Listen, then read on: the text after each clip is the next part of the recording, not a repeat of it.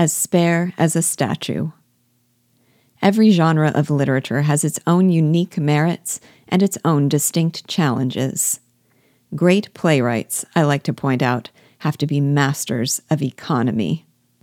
Through nothing but dialogue and a little stage direction, to be played out over a few short hours, they have to establish a compelling conflict, take us on a riveting journey to its resolution, give distinct and vibrant life to its players, and, in the end, leave us in contemplation of a potentially life altering message.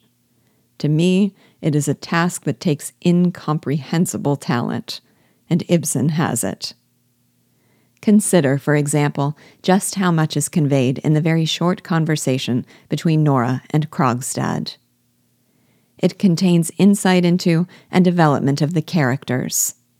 We learn that Krogstad is a blackguard, capable of blackmail, but we also learn of the desperation that would drive him to do it.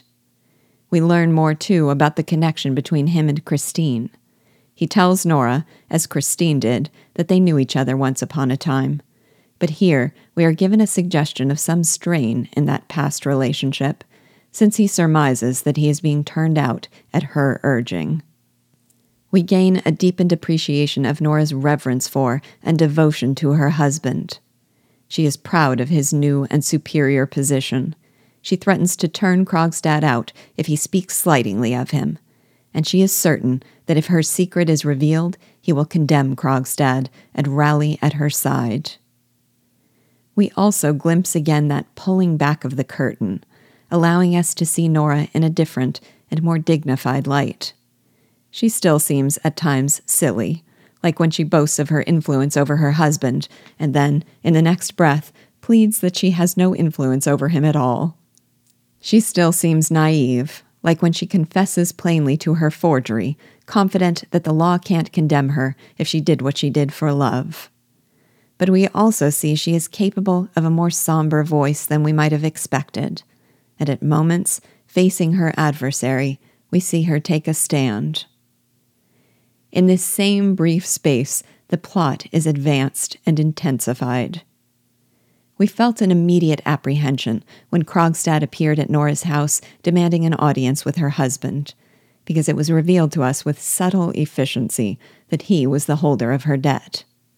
Now, the fear underlying that tension is realized as he compels her to do his bidding by threatening to reveal her secret. And in a riveting twist, we learn just how powerful a weapon he holds. She is guilty not just of taking a loan without her husband's consent, but of the much more serious crime of forging her father's signature. And in a masterful feat of efficiency, we are made to grasp the gravity of her crime with the utterance of a single sentence. But I can assure you that my one false step, which lost me all my reputation, was nothing more or nothing worse than what you have done. Krogstad is at once both Nora's antagonist and her cautionary tale. And simultaneous with all of this, important thematic questions are being raised. Is Nora's crime indeed nothing worse than what Krogstad has done? Does the fact that she committed her crimes to save her husband's life and spare her father's suffering exonerate her of blame? Does, and should the law care anything about motives? Is she naive to expect nothing more than a disagreeable scene? Ought she to be frightened? Is she as silly as Krogstad thinks? Since it is important to me that we approach the play inductively, taking it in scene by scene and making only those integrations available to us where we have arrived, I won't suggest any answers, but we should be watching for them. Meanwhile, I enjoy reflecting both on the content of that scene and its masterful construction.